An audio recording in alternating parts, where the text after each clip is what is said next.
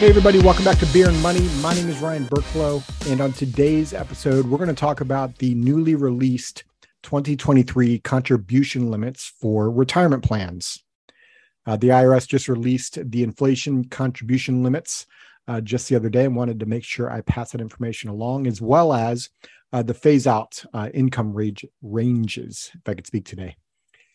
So, one quick note though, I want to make sure make sure that you're making purposeful decisions around where you're putting your money. It may not make sense to max out your retirement accounts.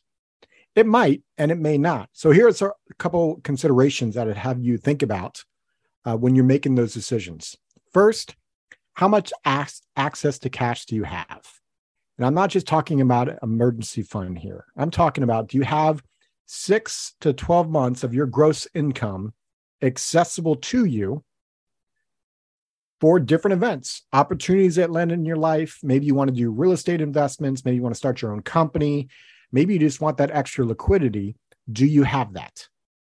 Second, should your money be going in a traditional retirement plan or should be going into a Roth retirement plan? Traditional is pre tax dollars and it's taxed on the way out past age 59 and a half at ordinary income tax rates. And Roth is after tax dollars, grows tax deferred, and it's tax free when you distribute it after age 59 and a half. One thing to consider is if all of your money is in one style of an account, and taxes go in the wrong direction when you go to pull that money out, that may not have been the best decision. Which takes us to number three do you have balance? Do you have your money in different buckets that are taxed differently?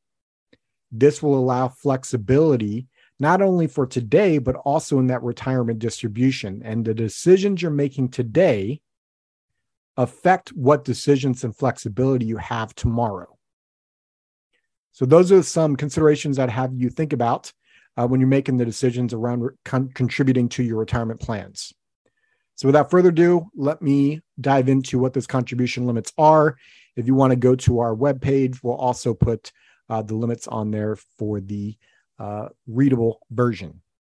So First, 401ks. 401ks, the new contribution limit is now $22,500. That's the max amount you can put into a traditional 401k the catch up amount. If you're age 50 and older, you can put an additional $7,500.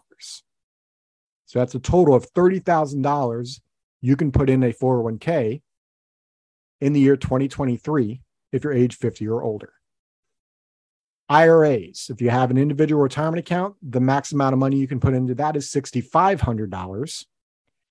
And the catch up amount for that for age 50 and older is an additional $1,000.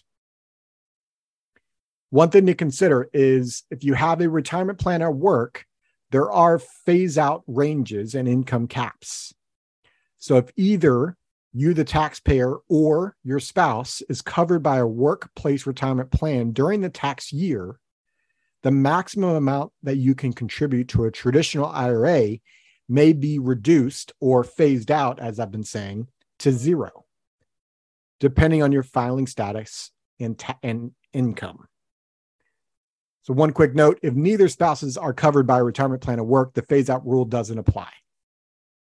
So, what does this look like? So, for single taxpayers, it begins the, the phase out begins at 73,000 of incomes if you make $73,000 and it ends at 83,000 meaning once you start making $73,000 you may not be able to contribute as much into the IRA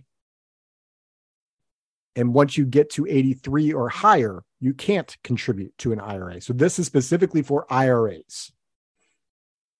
For married taxpayers, the beginning amount is 116,000 and it ends at the $136,000 income limit. So those are for the traditional IRAs.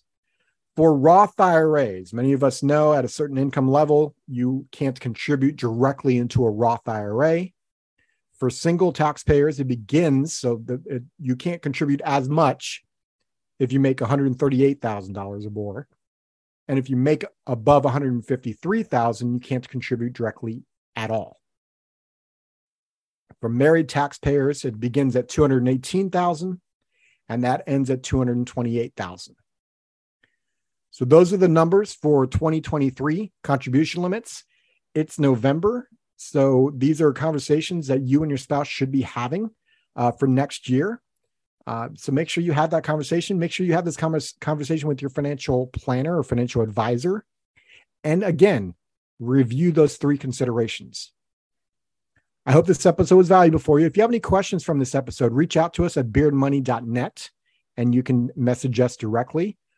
And I don't often do this. If you want to talk to us one on one, there is a spot for you to uh, set up a meeting with either Alex or myself to see if we can provide any value for you and your family.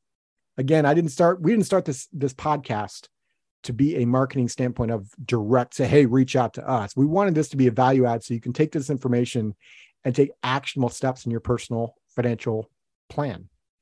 Sometimes people want a little bit of extra help. We are here if that's if that's what you want. As always, I hope this episode was valuable. Cheers. This podcast is for informational purposes only and is not to be construed as tax, legal, or investment advice. Although the information has been gathered from sources believed to be reliable, please note that individual situations can vary. Therefore, the information should be relied upon only when coordinated with individual professional advice.